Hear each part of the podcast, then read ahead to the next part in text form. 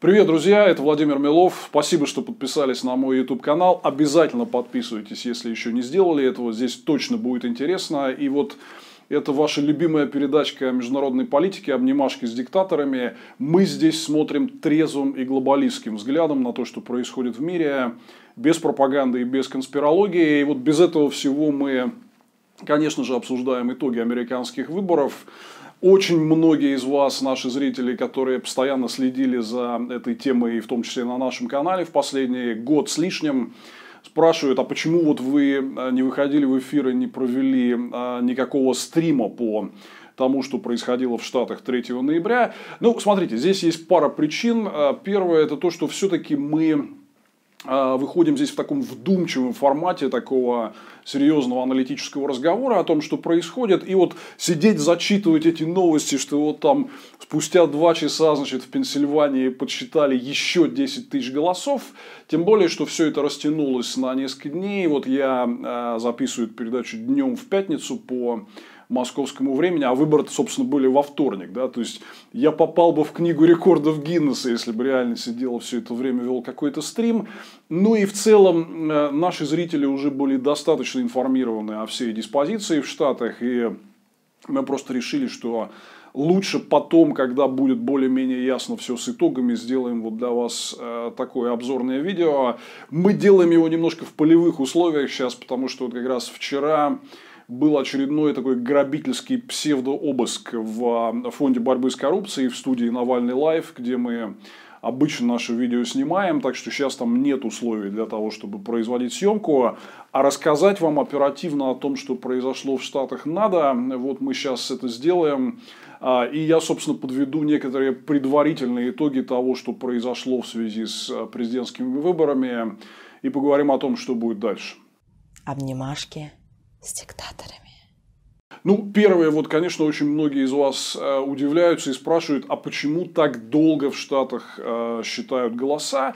Я сейчас вам такие некоторые базовые вещи про американские выборы объясню, но вот начнем с этого долго. Во-первых, ребят, э, ну, я понимаю, что многие из вас не следили за такими вещами раньше, но это довольно обычная практика. Просто что происходило в предыдущие годы, э, там не было такого вот раскола в обществе 50 на 50. Не было такого напряжения во многих штатах, когда до последнего не удается определить победителя. И во многих штатах победитель становился я, там ясен достаточно быстро. Да? И, как правило, этих штатов хватало, чтобы набрать э, вот те самые 270 минимально необходимых голосов выборщиков. Таким образом, обычно вот на предыдущих выборах победителя объявляли задолго до окончания подсчета. То есть вы узнавали очень быстро, кто выиграл. Но потом окончательный подсчет шел там э, часто долго и даже неделями, там, даже до конца ноября. Но он уже не мог повлиять на смену победителя, потому что все примерно по штатам э, было довольно ясно. Сейчас такие штаты тоже есть. Например, крупные штаты, такие как Нью-Йорк и Калифорния. Там далеко не закончен много где подсчет голосов, но победитель уже ясен. Потому что вот в этих, вот, как говорят, прибрежных, э, высокоразвитых штатах, конечно, всегда популярнее выигрывают демократы. Там было ясно, что у Трампа нет шансов. Поэтому выборщиков от Нью-Йорка и Калифорнии сразу присудили Байдену, но там точно так же продолжается подсчет до сих пор. В чем э, разница и почему мы вот до сих пор, еще раз повторю, сейчас вот день пятницы э, в Москве, мы до сих пор не знаем э, окончательных итогов выборов, потому что сейчас довольно большое число штатов, там не менее десятка, где ситуация шла впритык.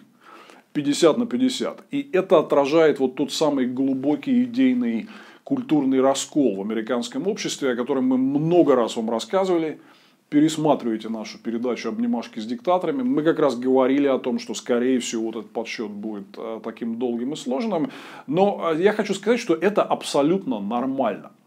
То есть, вот те, кто э, говорит вам, что есть что-то в этом там подозрительное, на самом деле эти люди просто вводят вас в заблуждение, потому что вот такой длинный трудоемкий досчет голосов, он обычно продолжается всегда долго, просто вы не знали, не обращали внимания, а вот сейчас это стало э, очевидным. И есть еще одна очень специфическая проблема в этом году. Дело в том, что вы понимаете, что пандемия, и многие, сейчас в Америке очередной какой-то адский пик э, заражений ковидом, А, и очень многие люди выбрали в этой ситуации остаться дома, не ходить на избирательный участок, чтобы не подвергать себя риску. А, рекордное число, там 100 миллионов американцев проголосовали по почте. И вот инфраструктура для обработки почтовых бюллетеней, она оказалась немножко не готовой. Поэтому этот э, процесс затягивается. Надо сказать, что Президент Дональд Трамп и республиканская партия много сделали для того, чтобы этот процесс затянуть. Это было частью их стратегии, такой нечестной победы. То есть, во-первых, они усложняли правила работы э, с э, почтовыми бюллетенями, откладывали все эти подсчеты на конец. То есть, вот то, что вы видите, что это сейчас идет поздно, вы должны понимать, что это результат сознательной политики республиканцев, которые вот э, вводили такие правила, не позволявшие раннюю обработку этих бюллетеней и затягивавшую специальный их подсчет. А это было сделано вот для того, о чем сейчас Дональд Трамп говорит, что надо прекратить подсчет и объявить вот результаты вот как есть. А эти почтовые там э, бюллетени, хрен с ними. Да? И э, вот еще одна вещь, о которой мы рассказывали, что Трамп, по сути, разгромил американскую почту US Postal Service, который отвечает за доставку этих бюллетеней, он срезал ей финансирование, назначил туда какого-то своего черта, который фактически дестабилизировал работу почты. Вот есть там э, неисполненные судебные решения о доставке сотен тысяч бюллетеней по почте. Ну, это был такой саботаж со стороны администрации Трампа. А вот все это огромный там рост на десятки миллионов числа почтовых бюллетеней – неготовность инфраструктуры к их обработке, затягивание этого процесса сознательно республиканцами, это все привело к тому, что в этом году еще чуть-чуть затянулся а, подсчет голосов, но Здесь надо понимать, что, а, в принципе, вот э, такое, такое э, долгое досчитывание, это, в общем, для Америки норма, и в целом здесь а, не происходит ничего такого странного и страшного. Ничего странного и страшного не происходит и с самими почтовыми бюллетенями. Вот вопреки тому, что всякие там злопыхатели вам будут в интернете говорить, это очень надежный и честный способ голосования. То есть, обратите внимание, вот его там э, всякие махинаторы и жулики э, сравнивают с тем, что вот, а вот это все равно, что досрочное голосование или электронное голосование в России. Нет. Это совершенно другое дело. Потому что почтовые бюллетени – вскрываются конверты, вскрываются в присутствии всех членов избиркомов, где сидят и демократы, и республиканцы. Это очень прозрачный процесс. В этом смысле отработанное годами голосование по почте в Штатах, а, это гораздо, возможно, более объективный процесс, чем просто, вот, например, бросание бюллетеней в урну, Потому что, вот как вы у нас видели, там может какая-то тетенька, значит, подойти, там какую-то пачечку туда сунуть, а здесь вы по одному конверту от каждого избирателя в общем присутствии вскрываете, и таким образом это не похоже ни на нашу досрочку, когда бюллетени вскрываются, кладутся в сейф на ночь, и ключ от него у председателя избиркома, который ночью что-то с ним там делает. Вы понимаете, что, да? Это совсем другой процесс. Открытое вскрытие бюллетеней вот прям при всех, да? А второй момент с электронным голосованием это тоже нельзя сравнивать, потому что вы не знаете, как устроена эта система. Я говорю про электронное голосование в России, да? И какая там программа, не позволяет ли она мухлевать с результатами, вот есть э, все признаки, что да, позволяет. Почтовое голосование в Америке совсем другая история. Бюллетени вскрываются при всех, все прозрачно, все тут же и заносится в протокол. Ну и в подтверждение моих слов я хочу сказать, что несмотря на сейчас огромный шум со стороны Трампа и его сторонников, что там якобы какие-то массовые фальсификации, никаких реальных фактов, хотя рекордная явка избирателей за 100 лет. То есть там, не помню последнюю цифру, но порядка 160 миллионов человек, по-моему, а, проголосовало. Да? Рекордный объем работы для избирательных комиссий нет никаких, ноль данных о каких-то заметных хотя бы вот фальсификациях, которые могли бы хоть на что-то повлиять. Очень открытый транспарентный процесс. Те результаты, которые мы видим, это настоящие результаты, честные результаты. И вот их подсчет был немного осложнен в этом году а, чрезмерно большим притоком почтовых бюллетеней и саботажем, который в этом плане организовывали республиканцы. Обнимашки с диктаторами. Теперь вот еще один а, важный вопрос, э, который многие задают, это а почему там такая странная система выборов через вот этих выборщиков по штатам, а, и почему вот не считать голоса просто прямым волеизъявлением избирателей? Действительно, это вот такая дискуссия идет много лет, в том числе и в самой Америке. То есть там нет системы один человек, один голос. Вот сейчас, например, э, Джо Байден опережает э, Дональда Трампа примерно на 4 миллиона голосов. В любой другой стране он бы уже был сто раз объявлен победителем, а в Штатах вот считают голоса по-другому. По штатам почему? Вот здесь очень важно понимать. Э, я сам не являюсь сторонником вот этой вот системы выборщиков, хотя, конечно, это внутреннее дело американцев, и меня никто не спрашивает, но а, тем не менее, эта система имеет свои исторические корни и объяснения. Дело в том, что Соединенные Штаты – это демократическая федерация. Это вот не как там Советский Союз, куда все республики и территории согнали силой и просто завоевала Красная Армия и заставила всех объединиться в федерацию. Или как это было в Югославии при Иосипе Брос Тита. Да? США – это такая вот как бы идеал для нас в этом плане. Это построенная снизу демократическая федерация самостоятельных штатов, которые собрались и на основе свободного волеизъявления приняли решение, мы объединяемся в федеративное государство, вот оно так и было названо Соединенные Штаты, это вот э, как раз обозначает федеративный характер американской государственности. И э, в обмен на то, что Штаты согласились добровольно вступить в федерацию, они потребовали себе там такие вот удобные для них условия присутствия, чтобы в частности они могли влиять на избрание президента. Чтобы у каждого штата была квота своя, там какая-нибудь у Монтаны там три выборщика, у Аевы шесть выборщиков, чтобы у них всегда была гарантированная квота участия в принятии решения о том, кто будет президентом. Ну, вот те, кто в бизнесе работает, они хорошо поймут, это вот механизм, который защищает от размыва уставного капитала акционерного общества, чтобы не потеряли свою долю миноритарные акционеры. Грубо говоря, это выглядит так. Иначе получится что? Что итоги выборов будут решать там три больших штата, Калифорния, Нью-Йорк и Техас, а все эти мелкие там Делаверы и Рудайленда, они будут не при делах. Да? Ну вот, э, обусловливая свое участие в федерации, штаты сказали, хорошо, мы входим в единое государство, но в обмен на это получаем гарантированную квоту на участие в принятии решений и участие в президентских выборах. Вот поэтому действует такая система. То есть э, нынешнее количество выборщиков, оно э, действует уже там примерно 60 лет. И э, оно соответствует распределению э, кругов и мандатов в американском конгрессе. То есть 538 этих выборщиков существует. Примерно соответствует вот количеству там, конгрессменов и сенаторов от каждого штата.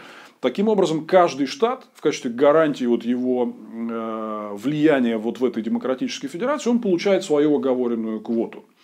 И в этих штатах, за некоторыми исключениями, там не будем вдаваться в детали. Вот там уже подсчет определяется по принципу один человек, один голос. Но если в штате выиграл один кандидат в президенты, то все выборщики от этого штата идут ему. По принципу победитель получает все. То есть вот этот принцип, э, когда есть прямое волеизъявление, он работает только на уровне штатов. А дальше все выборщики от штата уходят одному кандидату, который в штате победил, и потом это все складывается вот по Америке. То есть нужно получить 270 из 358 э, голосов выборщиков, чтобы выиграть. Да? Вот такая вот система. Мне она кажется не оптимальной. Почему? Потому что э, меняется мир, меняется жизнь. У нас, как вы знаете, мы проходим через глобализацию и растет мобильность населения. То есть вот из этих таких срединных небольших штатов люди массово уезжают, массово мигрируют те же Калифорнию, в тот же Хьюстон, в тот же Нью-Йорк э, и э, прочие вот такие более развитые места. И, конечно, когда они уезжают, у них происходит поражение в правах. То есть, условно говоря, парадоксальным образом, если ты живешь в Калифорнии, у тебя чуть меньше влияния на политику страны, чем если ты живешь где-то в глубинке, которая теряет свою роль в населении, но у нее вот, э, соответственно, получается гарантированная доля выборщиков при голосовании за президента, да, из-за этого получается вот этот разрыв. Вы спрашиваете, почему там Хиллари Клинтон выиграла у Трампа по голосам 3 миллиона, Джо Байден сейчас выигрывает у Трампа 4 миллиона, но по штатам, по выборщикам ситуация идет вот 50 на 50. Почему? Вот ровно поэтому. Потому что народ мигрирует из глубинки в крупные города, но доля крупных городов в принятии решения о президенте, она не увеличивается. А вот эти вот старые глубинные штаты сохраняют свою старую квоту. Да? Ну, многие ставят вопрос, что это несправедливо, не соответствует реалиям, что все-таки система один человек, один голос, она более а, отражает вот какие-то справедливое представление о том, как э, демократические выборы должны строиться, они будут это реформировать, но, ребят, как бы это их внутреннее дело, пока вот система вот такая, и у нее есть основания. То есть это не просто какой-то дурак придумал, а еще раз подчеркну, что это вот э, такая основа создания демократической федерации американских штатов, которая вот э, строилась все эти 200 с лишним лет. Обнимашки с диктаторами. Следующий момент, это вот очень многие, тоже кто вот не следил раньше за американскими выборами, они мне задают этот вопрос, а как-то странно, вот мы там э, залезли, значит, в среду утром, когда, то есть во вторник вечером по американскому времени, посмотреть первые результаты, и сначала там как бы все было за Трампа, а потом стало меняться и становиться больше за Байдена. Вот как так, это типа многим людям выглядит странно. Ребят, здесь нет ничего странного, более того, вы этот феномен можете наблюдать и в России. И абсолютно в любой другой стране. Потому что первыми в данные избиркомов всегда заносят э, вот данные из каких-то отдаленных участков сельской местности, где меньше народу, где просто тупо проще все это посчитать. В крупных мегаполисах э, всегда людей гораздо больше, и там процесс подсчета голосов гораздо более трудоемкий. Мы, всегда, мы на выборах в России это видим, как вот вы идете с Дальнего Востока через Сибирь, через Урал к Москве и видите, как результат Единой России и Путина, он так постепенно уменьшается и увеличивается результат там, оппозиционных э, сил и партий. И там в той же Москве, Москва тоже неоднородная, а здесь традиционно вот центр и юго-запад, которые самые оппозиционные, например, к Путину, да, их считают в последнюю очередь. Это нормальная абсолютно ситуация, потому что понятно, что вот э, в Штатах, во многих странах, я не знаю, в Польше, в Турции, где были выборы в последнее время, э, в Британии, где был референдум по Брекзиту, вы видите, что деревня голосует очень консервативно, значит, за то, что не отдадим ни пяди земли врагу, да, а потом, когда вы движете, движетесь ближе к городам, к образованному городскому э, современному населению, то ситуация меняется все больше в сторону вот того самого трезвого глобалистского взгляда, которым мы здесь с вами на нашем канале освещаем международные события. Так и здесь. Э, то есть там произошло вот это, то, что называется, есть такой официальный термин «красный мираж», когда а, анализируешь американские выборы. То есть, э, когда первым считают вот эти все колхозы и совхозы в Кентукки, да, которые все, значит, в едином порыве за Леонида Ильича, э, я имел в виду за Дональда Трампа, конечно же, да, а, то возникает ощущение, что все, Трамп все красное, Трамп везде выиграл. Потом дело доходит до очень трудоемкого подсчета а, в крупных мегаполисах, и там очень много избирателей, конечно же, там преобладают взгляды в поддержку демократической партии, и вот в данном случае Джо Байдена, и в этом смысле проценты демократов всегда вот так вот э, увеличиваются ближе к концу подсчета. В этом году это еще было обусловлено тем, что э, демократы преобладающим образом голосовали по почте. Они, во-первых, всегда так делают. Это вот просто традиция голосования демократов. Они предпочитают именно вот mail-in ballots, почтовое голосование. В этом году это особенно произошло из-за двух вещей. Первое из-за того, что вот э, пандемия коронавируса и, и демократические избиратели чуть больше там, верят в науку, понимают про опасность этой пандемии, не игнорируют ее и заботятся о своем здоровье и здоровье окружающих. В основном они предпочли остаться дома и голосовать по почте. Ну, а у республиканцев как бы ситуация такая, что типа, да какой коронавирус, это все мифы, это все мировой заговор. Дональд Трамп же сказал, наш национальный лидер, что мы его уже победили, в скобках, несколько раз, да. Вот. Ну, как, все, все как у нас, авторитарные лидеры, они везде примерно а, одинаковые. И в этом плане, конечно, вот а, демократические избиратели преобладающим образом голосовали по почте, поэтому по мере того, как вот подсчитывают все эти оставшиеся накопившиеся почтовые бюллетени, ну, понятное дело, что процент Байдена увеличивается, в этом нет абсолютно ничего странного. Это была такая же тенденция, она есть на любых других американских выборах, и она была в а, предыдущие годы, поэтому не удивляйтесь этому не удивляйтесь, там будут какие-то графички показывают, где у Байдена очень резко вот вверх идет кривая. Ну, посчитали почтовые бюллетени, одним протоколом внесли, и вот как бы вот она вот так вот скакнула. То есть, еще раз подчеркну, что никаких объективных данных о фальсификациях э, каких-то заметных масштабов на американских выборах нет. Более того, если бы они были, если эти фальсификации еще, допустим, появятся при оставшемся подсчете голосов, поверьте мне, республиканцы тут же все это возьмут и побегут в американский суд и будут везде это показывать. Вот смотрите, у нас здесь что-то украли, да. Ну, Трамп и его компания там несколько исков подали по разным штатам, но там этого нет. Там ничего этого нет. Никаких массовых фальсификаций и доказательств там нет. И в публичном поле этого нет. Потому что их и нет. Вот уже мы знаем, там фигурировала такая известная картинка из Мичигана, из Детройта, где добавили а, там 128 тысяч посчитанных бюллетеней, и все 100% голосов ушли Байдену, типа такого по теории вероятности быть не может. Потом оказалось, что эта картинка ложная. И автор, который ее разместил, он извинился. Эта картинка была основана на ошибке внесения данных, и э, в реальности э, такого подсчета, конечно, не было. Да? Поэтому нет фальсификаций, ничего страшного, что долго считают, и абсолютно вот э, а, нет никаких проблем с почтовым голосованием, весь этот подсчет очень честный, и нет ничего странного, что голоса меняются с э, течением времени, увеличивается процент демократов. Это понятное, объяснимое явление, которое, в общем, есть во всех странах, где есть выборы, а далеко не только в США. Обнимашки с диктаторами. Ну и то есть вот что там реально сейчас происходит и происходило в а, последние дни. Там идет вот этот очень трудоемкий досчет бюллетеней, прежде всего почтовых, в крупных мегаполисах, где много избирателей, где вот э, этот процесс требует огромных усилий. Вот неудивительно, что он затянулся, я уже объяснил э, эти причины, и вот ушел там со вторника в среду, четверг, пятницу. На самом деле, например, вот один из недосчитанных штатов, где 6% голосов осталось посчитать, Северная Каролина, где тоже вот пока лидирует Трамп, но а, вполне может выиграть Джо Байден. Там вообще установили дедлайн а, объявления результатов 13 ноября. 13 ноября, то есть это только в следующую а, пятницу.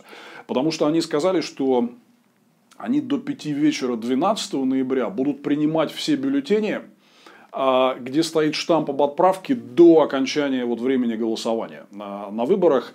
То есть они как бы заложили такой люфт, чтобы люди не страдали от плохой работы американской почты, а бюллетени все-таки были доставлены. Поэтому, например, вот в Северной Каролине результаты еще не будут посчитаны до конца э, следующей недели. Да? А, так что э, вот, вот сейчас идет такой процесс, э, такой довольно очевидный, знаете, как вот в мультфильме Маугли про удава К и бандерлогов, да, э, известная история. Вот сидит такой мудрый э, Джо Байден, который как бы спокойно смотрит там, ну-ка идите все сюда, да, и он прекрасно понимает, что оставшиеся бюллетени, сотни тысяч там а, бюллетеней, это все бюллетени в основном его, это крупные мегаполисы, это традиционные округа, которые поддерживают демократов, что он спокойно наберет там большинство и выиграет практически все оставшиеся штаты. Вот сегодня утром объявили, что он а, все-таки выигрывает в штате Джорджия, которая не голосовала на президентских выборах за демократа с 92 года, когда выиграл Билл Клинтон. Джорджия вот развернулась а, в сторону демократов. Похожий процесс вот сейчас идет а, в Пенсильвании, и, скорее всего, там в пятницу вечером мы результаты увидим. Байден уверенно догоняет и точно обгонит Трампа. Да? Э, таким образом, вот Байден набирает там около 300, скорее всего, больше 300 голосов а, вот этих самых выборщиков и а, становится президентом. Хотя это заняло чуть дольше, но зато процесс долгий, но верный и честный. Никаких фальсификаций нет. Идет медленный, скрупулезный, честный подсчет, по итогам которого Джо Байден станет 46-м а, президентом США. Кстати говоря, вот такой маленький э, эксклюзивчик. На самом деле может случиться такой фокус, что Джо Байден станет не 46-м, а 47-м президентом США. Почему? Потому что Дональд Трамп э, уже открыто объявил, что если он проигрывает, он уедет из страны. Потому что ему есть что бояться. Потому что за все, что он наделал, там э, шанс оказаться как говорится, в клифту лагерном на лесосеке очень большой для него. Да? И если он уедет и сложит в себя полномочия э, президента, то вот на пару месяцев э, обязанности президента будет исполнять вице-президент Майк Пенс. Вот такой вот порядок. Да? Не знаю, пока что рано об этом говорить, но совершенно не исключенный вариант, поэтому Байден может стать не 46-м, э, а 47-м президентом США, но вот в любом случае он а, идет на следующий большой а, президентский срок. Может ли Трамп оспорить это в судах? Вот это очень такой важный, интересный вопрос, который все а, задают. Смотрите, здесь э, какая ситуация, что в Америке система судов, она очень многоуровневая. То есть, если это вот, кстати, тоже э, защита от э, судебной ошибки, каких-то неправосудных решений. То есть, у вас есть огромное количество, если у вас там суд низшей инстанции что-то не так сделал, у вас есть масса возможностей все это дело обжаловать, да. Поэтому это означает, что э, если вот ты хочешь выиграть в суде, то у тебя должна быть железнобетонная база доказательств, что реально кто-то что-то фальсифицировал в этом смысле, вот Трамп уже подал там ряд исков, ну, на ними эксперты откровенно издеваются. Э, это, с одной стороны, чисто пиаровские иски, которые были поданы вот в спорных штатах, там типа Пенсильвании, Мичигана, Джорджии и прочего, да. Но я думаю, мы вот разговаривали с знакомыми в Америке, ряд из них говорит, что, ты знаешь, это не просто пиар. А все дело в том, что Дональд Трамп это такой человек, который, он как бы, ему документы длиннее, чем полстранички не приносят потому что больше читать он не может. И это очень удобная почва для таких вот всяких разводил. Типа, Дональд Джонович, мы тебе сейчас такой вот иск тут зафигачим, просто все будет трещать. Да? А напихали туда в итоге всякой ерунды, как там в Джорджии там 53 сомнительных бюллетеней. Господи, ну и что, да? Вот. И э, много всяких других там смешных историй. Я согласен, что, возможно, это не просто ради пиара. А это вот просто еще юристы понимают, что уже ловить нечего, Трамп проиграл, ну давай его напоследок на бабло разведем, чтобы вот за эти иски получить. Да? Так вот, а, соответственно, чтобы выиграть иски, вот там говорят, вот а, республиканцы благодаря назначению нового судьи Верховного суда Эми Кони Барретт а, получили там серьезный перевес 6 против 3 консервативных судей. Верховный суд там как бы теоретически может решить исход этих выборов в пользу Трампа. Теоретически может, чтобы дойти до Верховного суда, Трампу надо по большому числу штатов пройти через огромное количество судебных инстанций, чтобы просто эту воду в решете туда донести до здания Верховного суда в а, США. Да. Ну, вероятность этого нулевая, потому что реально никаких доказательств а, фальсификации нет. Да, да, вот говорят, будет ли он требовать пересчетов. Трамп обязательно будет требовать пересчетов там, где вот позволяют... У штатов есть свои правила, по каким правилам, э, в каких случаях и как э, можно производить пересчет. То есть там есть какой-то минимальный порог, как правило, да, вот там если внутри него разница, да, если она меньше, чем вот это установленная законом штата квота, то да, пересчет, скорее всего, даже и обязательно проводится. Но пересчеты на американских выборах проводятся постоянно. Просто практически на всех. Они были и в 2016 году. И они почти никогда не дают кардинального а, изменения результатов. И э, там, это следствие того, что вот как раз а, о чем я говорил, что американская система подсчета голосов очень прозрачная и честная, и вот там какой-то такой фатальной ошибки, ну, сложно ее предполагать. Поэтому, да, безусловно, во всех спорных штатах, где ситуация идет вот впритык, везде Трамп будет требовать пересчета, вероятность того, что это что-то ему даст, она близка к нулю, потому что ну, бюллетени все подсчитаны а, честно, и это очевидная история. Здесь многие вспоминают э, сюжет 2000 года, о котором мы тоже много говорили. Это выборы вот Джордж Буш младший против Альберта Гора, когда был пересчет, и он повлиял на э, исход выборов. Но смотрите, какая ситуация. В чем разница с 2000 годом? Первое. Там реально у них был по выборщикам ситуация вот э, у Буша с Гором вровень, и все решал только один штат, Флорида. И там разница между Бушем и Гором состояла всего в нескольких сотнях голосов. Всего несколько сотен голосов. Всего в одном штате. А так вот у них ситуация была абсолютно вровень. Да. Сейчас ситуация совершенно другая. Сейчас э, спорных штатов, которые явно выигрывает Байден, э, гораздо больше. Перевес его там это минимум тысячи, а часто десятки тысяч голосов. Ожидать, что в такой ситуации пересчет как-то кардинально... То есть, это не, там, не 300-900 голосов во Флориде в 2000-м, да? Это совсем другая магнитуда э, ситуации. То есть, Байден э, лидирует по всему периметру с гораздо более заметным отрывом, чем вот э, было в споре Буш против Гора в 2000 году. Поэтому вот я не вижу чисто вот математически просто ну, нет у Трампа сейчас а, никакого хода для того, чтобы пересмотреть итоги этих выборов. Он это прекрасно понимает. Поэтому вот здесь очень важный момент. Трамп сразу же, еще до окончания подсчета голосов, выступил заявлением о том, что это все сфальсифицировано. Что мы выиграли, а все, что вот за наших оппонентов, это фальсификация. Вот, ребят, смотрите, это ключевой э, признак антидемократического авторитарного политика – который испытывает э, глубокое презрение к демократическим нормам, который при всем том вот э, накопленном институциональном багаже Америки, при всем том, что нет никаких доказательств фальсификации, при том, что в процессе подсчета участвуют и республиканцы, и демократы, и независимые, и все, это вот так все происходит по всей стране, все видят, как это прозрачно происходит, а Трамп выходит и говорит, ничего не знаю, я выиграл, все, что за моего оппонента, это сфальсифицировано. Никаких доказательств при этом он не предъявляет. Кто так себя ведет? Так себя ведет авторитарный лидер, который хочет незаконно захватить власть, вопреки волеизъявлению избирателей.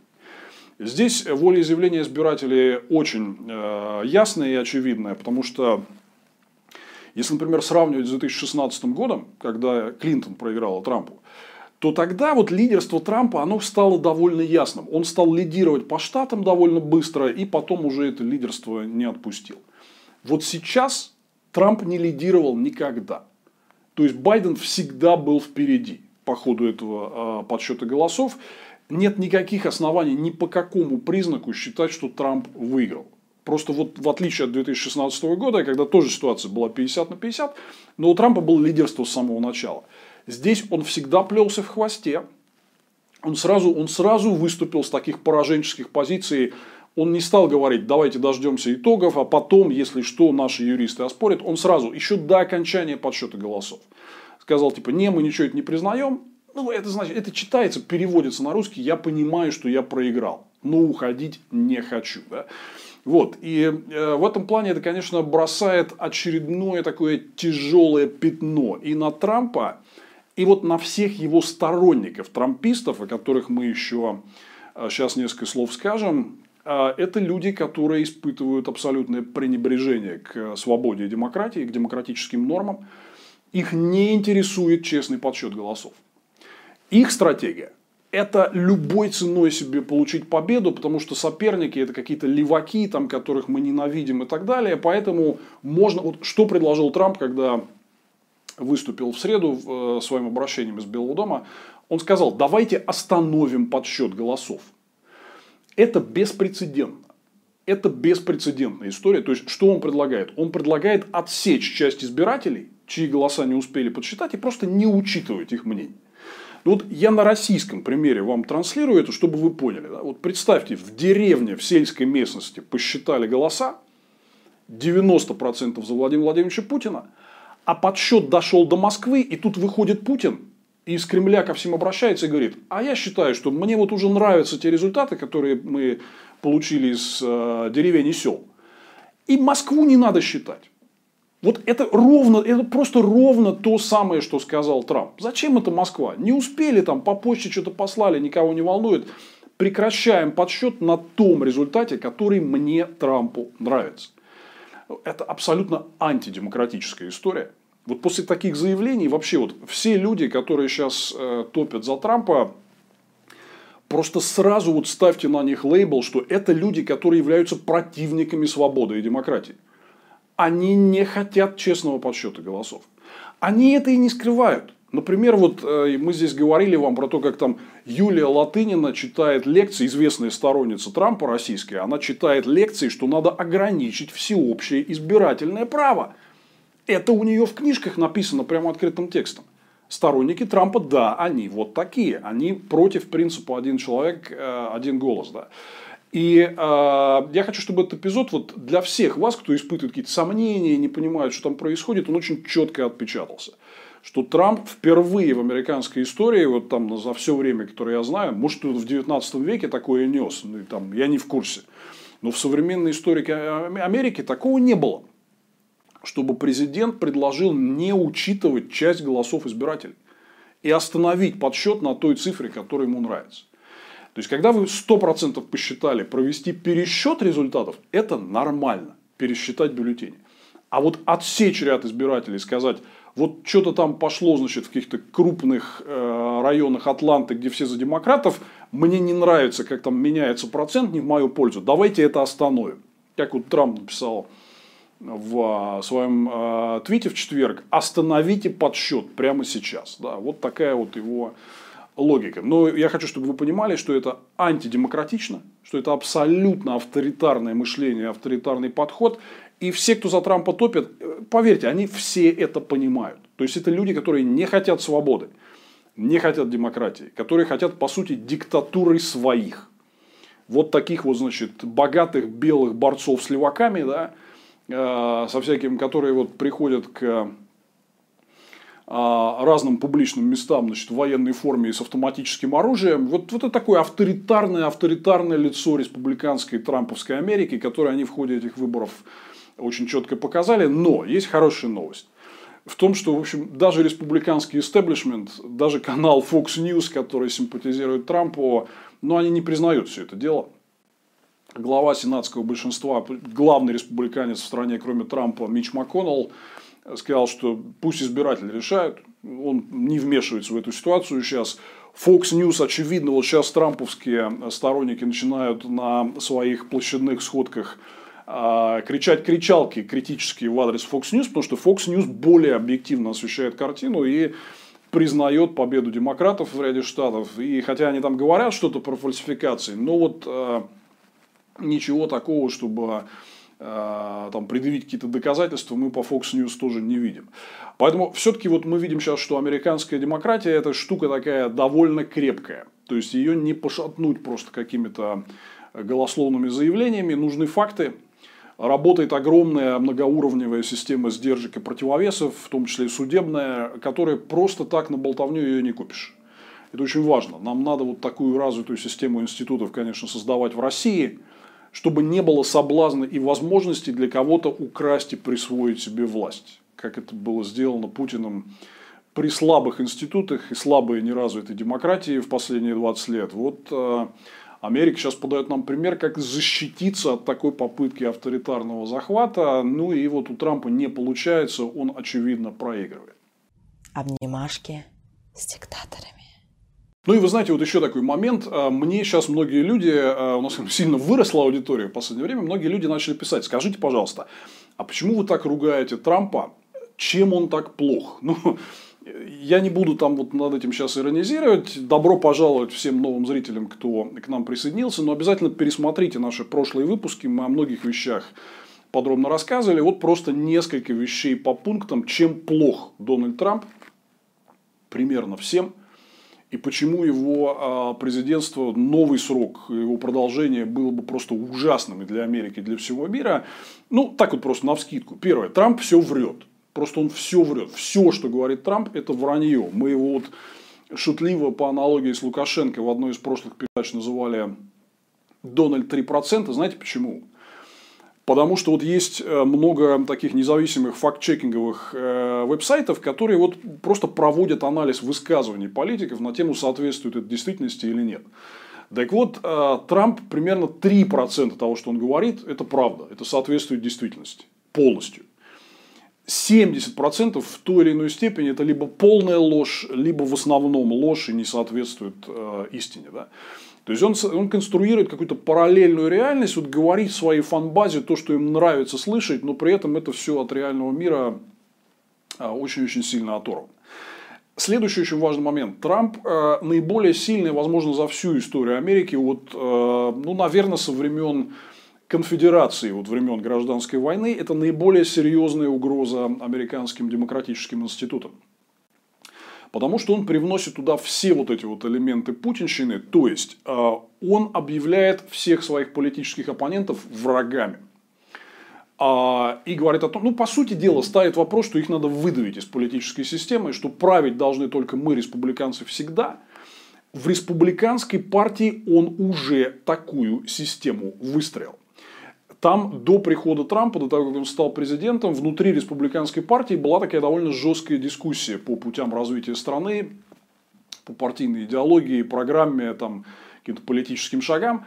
Сейчас вот посмотрите на съезд республиканской партии, который был летом, да, и вы увидите, что там полный такой вот единодушный одобрямс, все как мы видим у а, Единой России, что половина из ключевых спикеров а, этого республиканского предвыборного съезда это Трамп и его родственники, члены его семьи, это его жена, это его э, несколько детей, это его зять Джаред Кушнер. Он поназначал родственников на ключевые позиции в Белом доме, часто с грубым нарушением процедур. Он выгнал из американской власти кучу профессионалов, тоже с нарушением процедур, и поставил туда людей по принципу личной лояльности. Он активно боролся, например, а, с Институтом независимых инспекторов в американских ведомствах. В каждом федеральном ведомстве есть такая должность независимый инспектор, который не подчиняется руководителю по сути и ведет независимый надзор, насколько это ведомство действует в рамках закона. Так вот, он, а, собственно говоря, а, развернул категорическую борьбу с этим независимым надзором над федеральными ведомствами.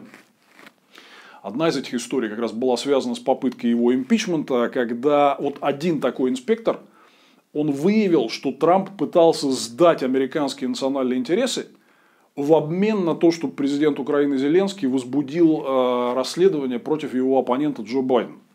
Э, это грубое нарушение закона. Только благодаря э, вот этой клановости и республиканскому контролю в Сенате Трампу удалось избежать импичмента, но решением Нижней Палаты Конгресса очевидно вот преступная деятельность Трампа по разрушению э, государственных институтов, по предательству э, стратегических интересов Америки. Этим решением это все было доказано. Там есть большая доказательная база. Да?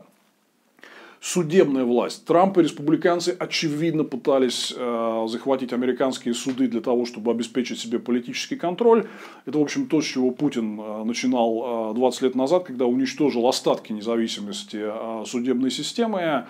А, я могу много о чем говорить. То есть Трамп традиционно лейблил всех своих оппонентов как врагов нации, врагов народа. Терминология, я думаю, русским людям хорошо понятная. Он ненавидел прессу и устроил с ней настоящую войну, так как это не делал ни один американский президент. Ну, что там? Говорят, что а вот зато при Трампе все было хорошо с экономикой. Мы вам здесь много раз рассказывали, не будем ударяться в детали, но ни один из трендов роста, который Трамп унаследовал от Барака Обамы, не изменился в лучшую сторону. Там ускорение не произошло. Произошло замедление. Когда Трамп баллотировался на выборах 4 года назад, он обещал 4-6% экономического роста. Америка так и не достигла. В прошлом году э, темпы роста упали до 2, а в этом будет вообще рецессия из-за коронавируса впервые за долгое время. Да? Так вот, э, никакие вот Трампу удалось создать очень такую э, успешную пиаровскую конструкцию, что якобы он чемпион по а, там, экономическому росту. На самом деле нет. Ничего такого не произошло. Это просто вранье. Тенденции продолжались те же самые, ровно те же самые, которые были при Бараке Обаме.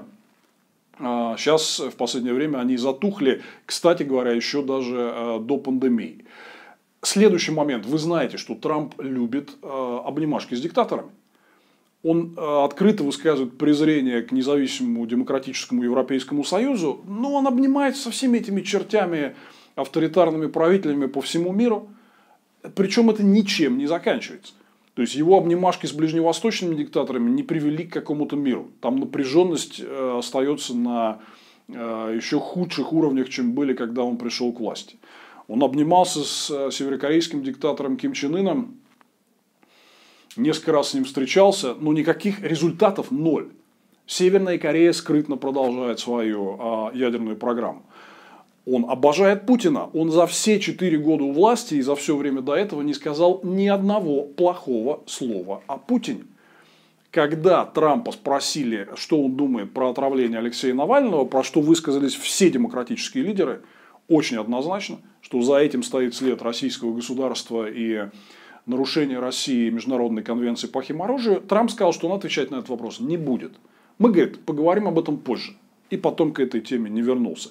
Единственный крупный международный лидер, который не высказался об отравлении Путиным э, Алексея Навального. Да. Я могу много что перечислять.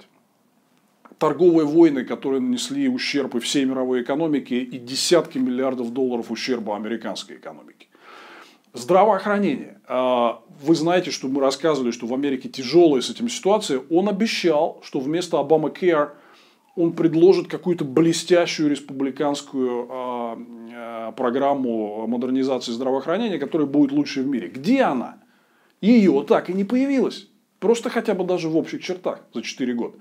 Он только пытался всякими способами э, ужать Обамакер и лишить многих американцев медицинской страховки. Дальше он обещал какой-то большой план по развитию транспортной инфраструктуры. Он так никогда не материализовался. Это все оказалось болтовней. Дальше Трамп довел до точки кипения за долгое время худшей в истории напряженность в межрасовых отношениях США. Опросы показывают, что большинство американцев говорят, что при Трампе ситуация с межрасовой напряженностью резко ухудшилась. И прежде всего благодаря его собственной риторике, которая была такая очень расово заряженная и подливала масло вот э, в этот огонь. Я мог бы много продолжать, но мне кажется, что вот того, что я озвучил, достаточно. Смотрите дальше наши программы, мы, конечно, будем это все анализировать, но в целом я не вижу ни одной причины, за которой Дональда Трампа можно было бы хвалить. Обнимашки с диктаторами.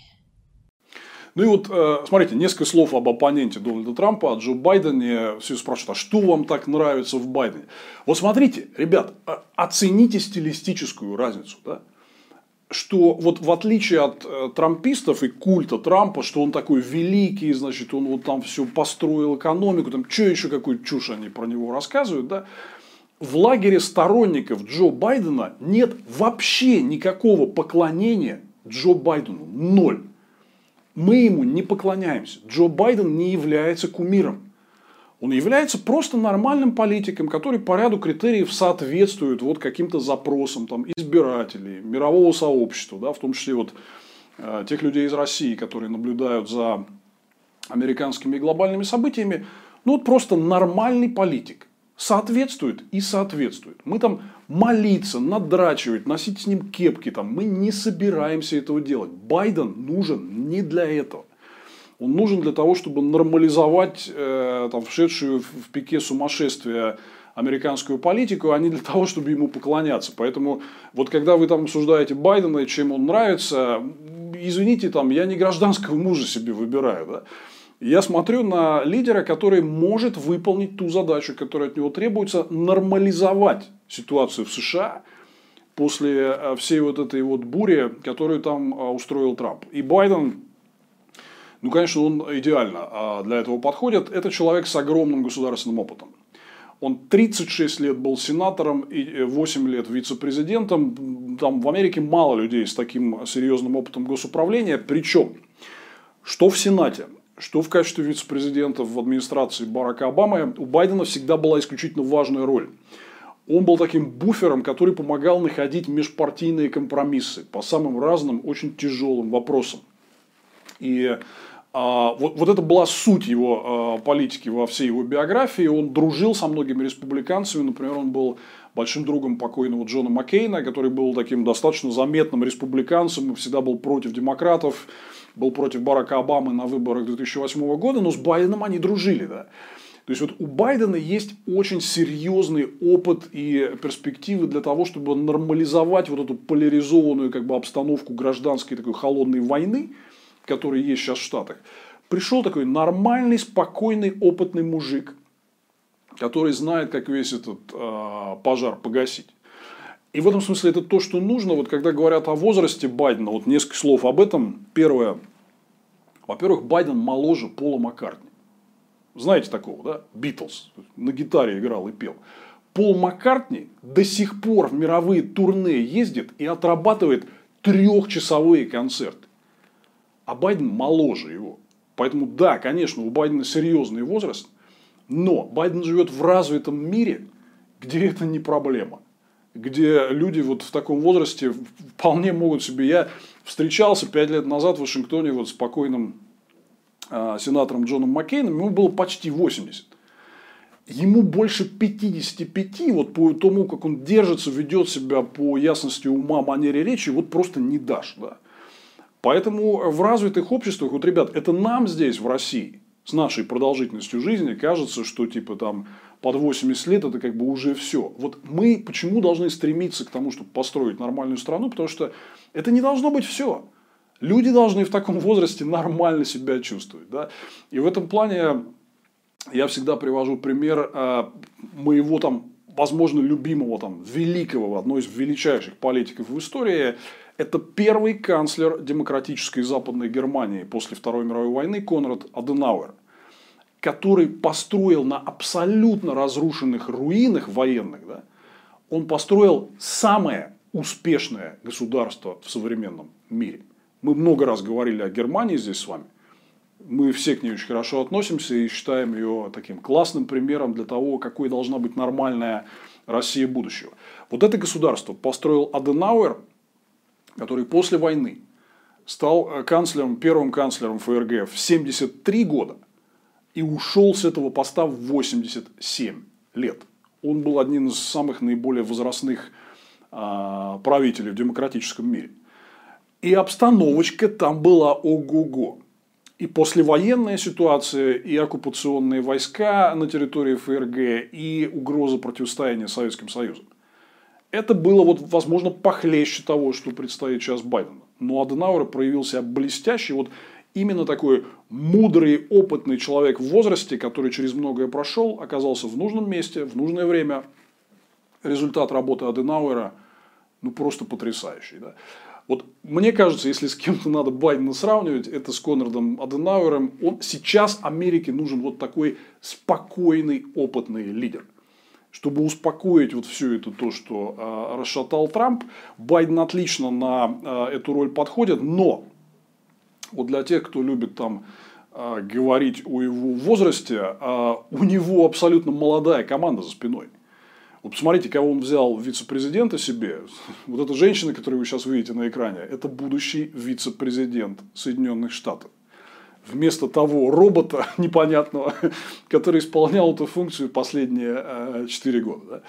Ну, красавица, умница, просто потрясающий, гениальный политик Камала Харрис, и ей всего-то и, и, там 55 лет, по-моему, или, или около этого, да, то есть она абсолютно молодая, энергичная и полна сил, если что, она заменит Байдена на посту, если у него там будут, не дай бог, проблемы со здоровьем. Я уверен, что Камала это вообще будущий президент США, готовьтесь, и это для всех э, будет, для всего мира будет очень хорошо. А, у него огромное, вот э, можете вспомнить э, демократические праймерис, там тот же Пит Бутиджич или Эми Клобушар, которые сняли свои кандидатуры в пользу Байдена. Все молодые энергичные политики, я уверен, они найдут свое место в команде. Мы здесь пару недель назад показывали вам интервью с бывшим советником вице-президента Байдена Майклом Карпентером, который, я тоже уверен, мой ровесник, я уверен, что он а, займет высокий пост в байденовской администрации, будет либо заместителем госсекретаря, либо одним из а, ближайших советников Байдена по внешней оборонной а, политике. Пересмотрите это интервью, кстати говоря, и Майк там обозначает вот контуры возможной политики байденовской администрации. Так что у Байдена молодая энергичная команда. Вот то, что он такой опытный, грамотный лидер, это может быть как раз то, что сейчас нужно для того, чтобы успокоить и нормализовать ситуацию в Штатах. Ну а команда за спиной Байдена будет просто, я считаю, это Dream Team. Это будет лучшая команда, возможно, в недавней американской истории. И там никаких проблем там с каким-то избыточным возрастом нет. Поверьте, это все будут люди а, молодые, энергичные, которые смогут двинуть Америку в правильном направлении. И вот еще один момент, о котором там можно услышать много шума из ничего, говорят, а вот, я не знаю, я вот захожу в соцсети и вижу там вот эти вот комментарии, а что вы скажете о коррупции Байдена? Да ничего, потому что нет никакой коррупции Байдена, ее просто нет. Если бы она была, это все было бы расследование, было дело в суде. Но этого нет. Байден, еще раз подчеркну, он работал 36 лет в Сенате. И это была такая известная история, его за это чморили всячески, что он был один из самых бедных сенаторов. Самым худшим финансовым положением. Среди всей вот толпы, значит, которая сидит в американском сенате. Потому что он не воровал, потому что ему нечего предъявить. То, что ему пытаются это предъявить, это вот историю с тем, что его сын э, Хантер Байден заседал в совете директоров вот этой украинской газовой компании Бурисма. Мы здесь об этом говорили, но, смотрите, Хантер Байден, ему 50 лет. Он взрослый, самостоятельный человек. Вот он как бы делает то, что делает. Да? Там были, безусловно, с этой историей, то есть ему не надо было туда идти. Это был неэтичный момент со стороны Хантера Байдена.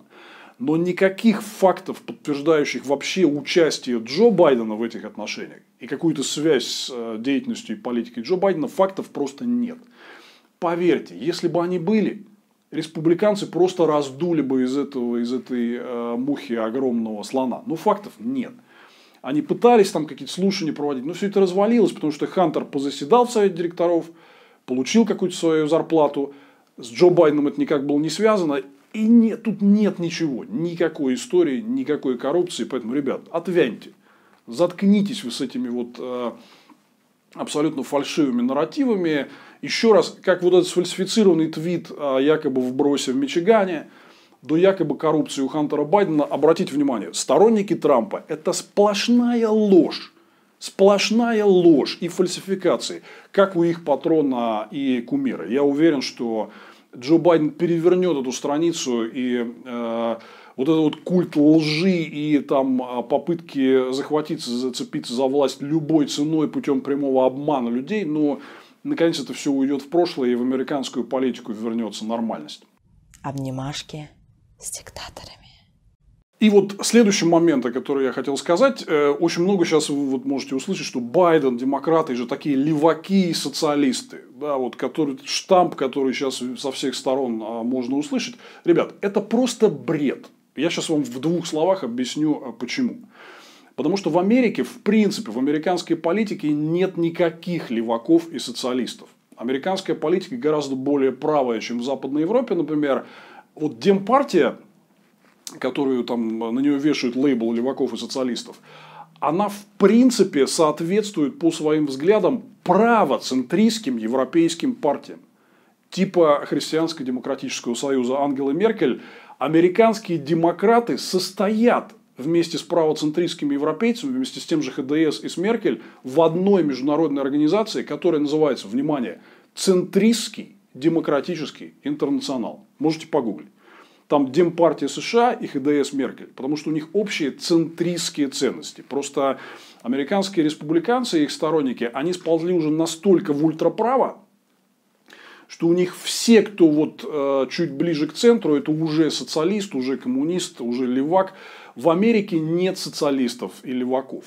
Потому что что такое социализм? Я еще раз повторю, я много раз здесь объяснял, но социализм – это отсутствие частной собственности. Есть в Америке хоть одна политическая сила, которая предлагает э, ликвидировать частную собственность? Нет. Это регулирование цен. Кто-то предлагает его ввести? Нет. Это перераспределение вместо свободы договорных отношений. Кто-то предлагает это сделать? Никто не предлагает это сделать. Там есть политики типа Берни Сандерса или Александры Акасио Кортес, которые говорят, надо побольше денег тратить на образование и медицину. Ой, блин, я, как человек, который 20 лет прожил в Советском Союзе, просто смеюсь над теми, кто называет этих людей социалистами. Это такие классические европейские социал-демократы. То есть в Западной Европе, которая является абсолютно капиталистической и рыночной, вот такие идеи, как предлагают Аказио Кортес или Сандерс, уже давно реализованы. И никакого социализма там не наступило. Не верьте всем этим бредням, что в Европе какой-то там существует социалистический совок. Нет. Европа э, в полтора раза опережает США по привлеченным частным прямым иностранным инвестициям. Инвесторам в Европе нравится больше, чем в Америке. Рынок голосует деньгами. Кто более привлекательная рыночная экономика, даже чем США. Вот как бы такая вот история. Так что это все полная чушь про леваков и социалистов, но вообще демократическая партия, вообще мир гораздо более сложно устроен, чем вот эти все примитивные штампы. Но демократическая партия США – это очень сложный механизм. Если вы внимательно наблюдали за политической борьбой там в последние годы, то по сути она состоит из двух разных партий. Одна из этих партий действительно вот такого более левого толка, которая предлагает чуть больше регулировать экономику, но до социализма это все очень далеко. И чуть больше выделять деньги на социальные программы. Это вот Сандерс, Элизабет Уоррен, Александр Акасио Кортес. Да? Но доминирующее крыло в демократической партии – это центристское крыло. который как раз выступает вот против таких радикальных э, шагов влево, выступает за центристский курс, поэтому американские демократы состоят в центристском демократическом интернационале, а не в социалистическом интернационале. Это как бы очень важная история. Да? Вот. И как раз центристское крыло в последние годы, оно все время побеждало вот это более радикальное левое крыло. Это было и на праймере с 2016 года, когда Берни Сандерс проиграл. Это было и сейчас, когда Джо Байден уверенно победил представителей вот этого левого крыла и стал номинантом. Таким образом, вот это глупо смешивать это все в одну кучу. Демократическая партия – это центристская партия. Да, там есть крыло более левого толка. Вовсе не такое социалистическое, как о нем говорят оппоненты. Но даже это левое крыло не выигрывает ему не удалось сделать э, демократов э, более левой партией, чем они бы хотели. Да? Поэтому это все абсолютно вот, э, как бы придуманные, надуманные разговоры. Ну и самое главное, вот что вот э, там, мое отношение к этому делу эволюционировало в течение нескольких десятилетий. А, и я же тоже изначально я больше симпатизировал президенту Рейгану, республиканцу. Да? Но вот смотрите, просто ключевое различие. Посмотрите, каким живым организмом является демократическая партия. Там идет большая внутренняя борьба разных крыльев, разных идей, разных политиков. Мы не знаем до конца, кто выиграет. Мы здесь много раз это вам рассказывали на нашем канале. Сравните это с американской Единой Россией, в которую превратила республиканскую партию Дональд Трамп. А мертвечина же абсолютно. Просто все выходят как роботы и говорят «мы за». Все, значит, зачитывают речь о предстоящем построении коммунизма к 2050 году. Как вот у Леонида Ильича Брежнева. Я смотрю съезд республиканской партии, и оттуда веет такой же мертвечиной, как от Леонида Ильича Брежнева. При этом а, в демократической партии, где есть, мне тоже не очень нравится это левое крыло, да, в главе с Сандерсом и Уоррен и Аказио Кортес. Но там идет живая борьба. Более того, они предлагают какие-то идеи, которые неплохие. Больше дать денег на медицину и образование – это неплохая идея. Ее можно синтезировать и выработать какую-то общую платформу. Вот просто сравните, насколько живая ткань – это вот демократическая партия США и а, насколько, насколько стремительно при а, а, Дональде Трампе республиканская партия превратилась вот, ну, как минимум в американскую единую Россию, но там уже, если все так дальше пойдет, это все попахивает уже настоящей КПСС. Будем надеяться, что это не произойдет. Отдельная тема, что будет с республиканской партией а, после Трампа. Но я вот несколько слов хотел сказать о русских сторонниках Трампа. И что это значит, что у нас такое большое количество людей выступает с оголтелой критикой Байдена, вешает на него ярлыки и поклоняется нынешнему американскому президенту. Обнимашки с диктаторами. Смотрите, вот э, то, что у нас так много людей э, поклоняется Трампу среди русских и, иммигрантов, и здесь, э, в России, это неудивительно. Дело в том, что это вот результат такой, к сожалению, такой очень эффективной советской социальной инженерии, когда людям коммунисты на генетическом уровне вдалбливали вот такую склонность к простым решениям. Как мы понимаем, Трамп это чемпион идеи простых решений там, я не знаю, как там, земля крестьянам, фабрики рабочим, детям мороженое, бабе цветы, врагов к стенке. Да? Ну, вот это как бы все, что мы слышали в советское время, все, весь сложный мир они укладывают вот э, в какую-то такую простенькую коробочку своих примитивных идей, да, и, конечно, понятное дело, что сложная демократическая партия со сложной повесткой, которая отдает должное всей сложности современного мира, ну, для них не подходит для них нужен вот кто-то такой, вот, значит, такой, как это говорят, сильный лидер, эффективный менеджер, как говорят. Время было такое, как вот Иосиф Виссарионович, да. Вот э, это идет оттуда. То есть, вот эта вот склонность к примитивному э, осмыслению ситуации, к примитивным решениям, это как бы часть советской социальной инженерии. Люди вот, это настолько глубоко советы, к сожалению, в наших людях зародились, что очень многие не хотят меняться. Ну и вот еще э, очень важный такой момент. Это вот э, такой ну, абсолютно неизбежный спутник всех сектантских идеологий.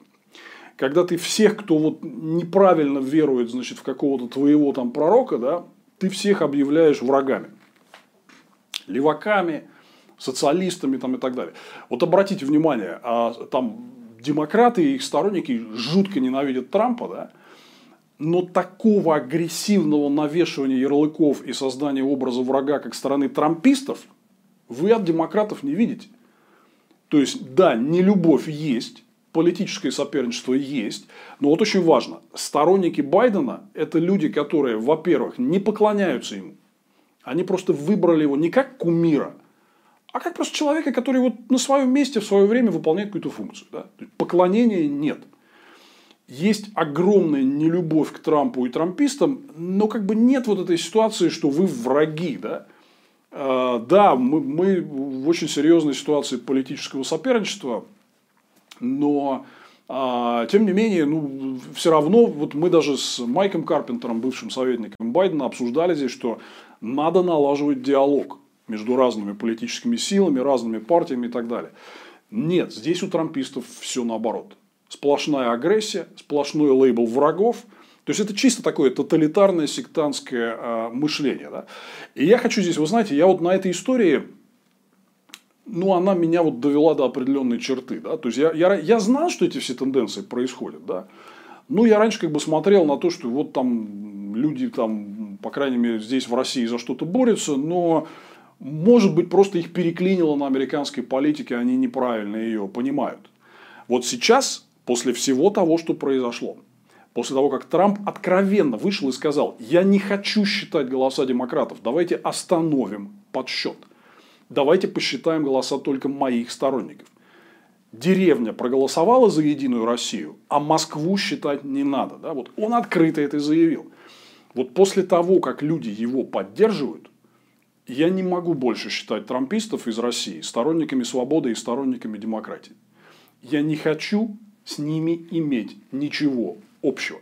Это очень опасные люди. Если они могут себя вести вот так ради своей любви к Трампу и не любви, там, я не знаю, к левакам или к кому-то, да, поверьте, они себя обязательно поведут так же и в других ситуациях. И мы видели это в последние 10 лет много раз. Когда были люди, про которых все было понятно, они вроде как были сторонники демократии, а потом пошли работать на Russia Today. И, кстати говоря, некоторые вот из наших таких вроде как демократических комментаторов, которые за Трампа, оказываются уже сейчас на Russia Today. И говорят про американские выборы одним языком с Ритой Симоньян. Я считаю, что не надо ждать, пока они будут там несколько лет еще морочить нам голову, а потом окажутся на Russia Today. Не надо. Давайте прям сразу здесь и сейчас скажем, русские трамписты – враги свободы, враги демократии. Их американский вождь уже показал, какую систему он хочет насаждать. Свои родственники на всех постах, вся партия 100% по струнке голосует за, все многолетние демократические институты издержки и противовесы сворачиваются, все только под контролем сильного лидера, один вождь, один народ. Ну, вы знаете, что бывает дальше. Да? Нам этого не надо. Поэтому здесь вот, если у вас есть какие-то знакомые сторонники Трампа, то мой совет.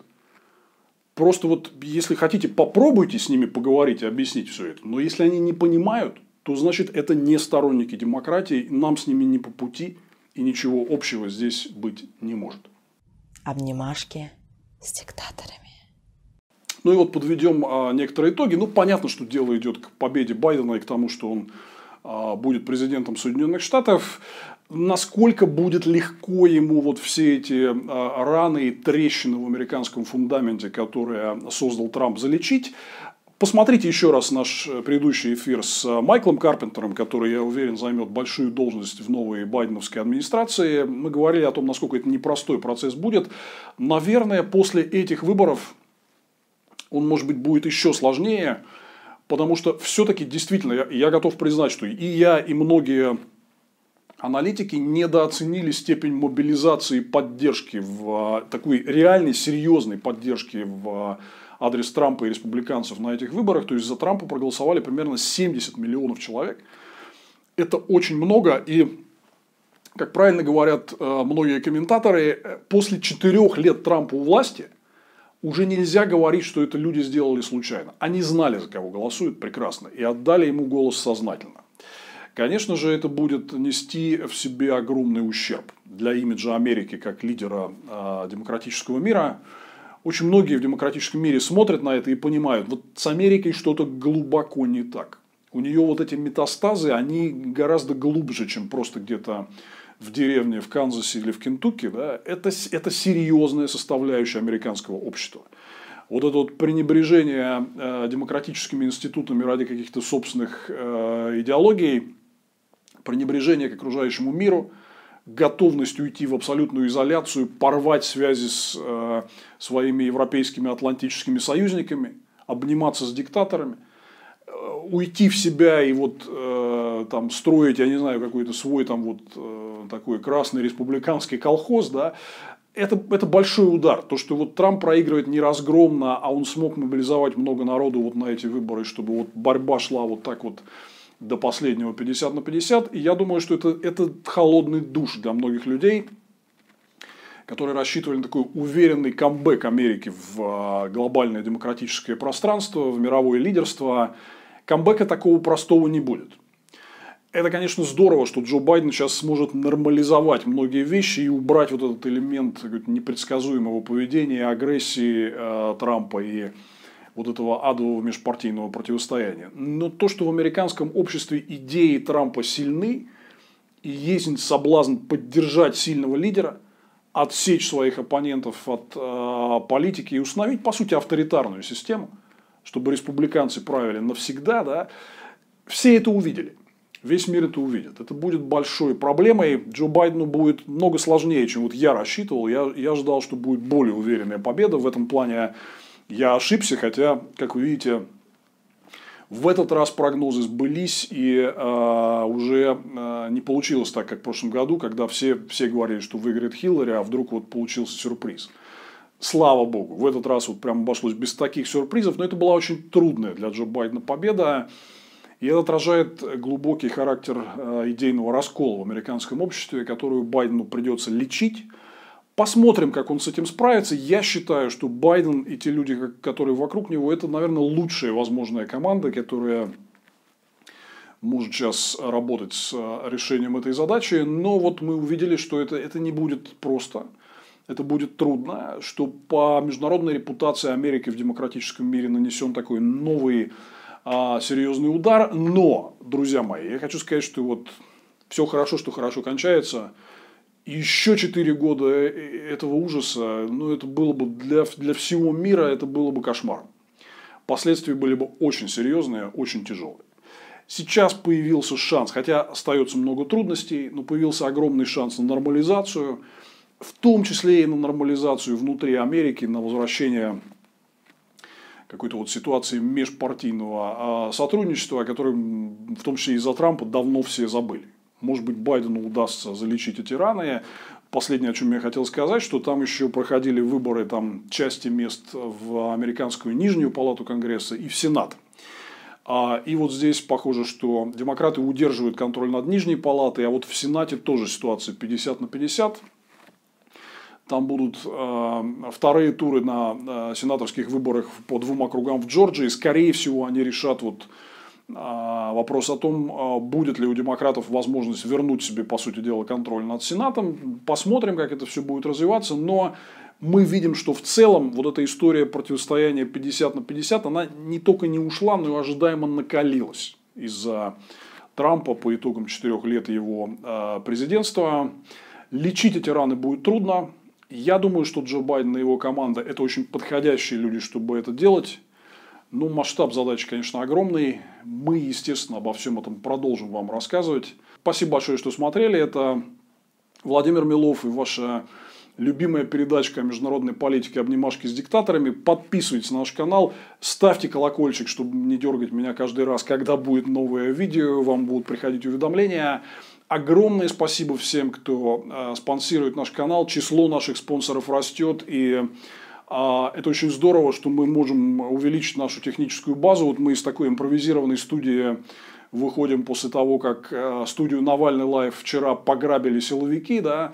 Так что мы сейчас можем э, организовать вот такое полноценное регулярное вещание для вас. Это все благодаря вашему спонсорству Как стать спонсором нашего канала, вы можете узнать в описании к этому видео. Будем благодарны за помощь, она нам очень нужна. Ну и подписывайтесь, смотрите, и мы увидимся с вами через несколько дней.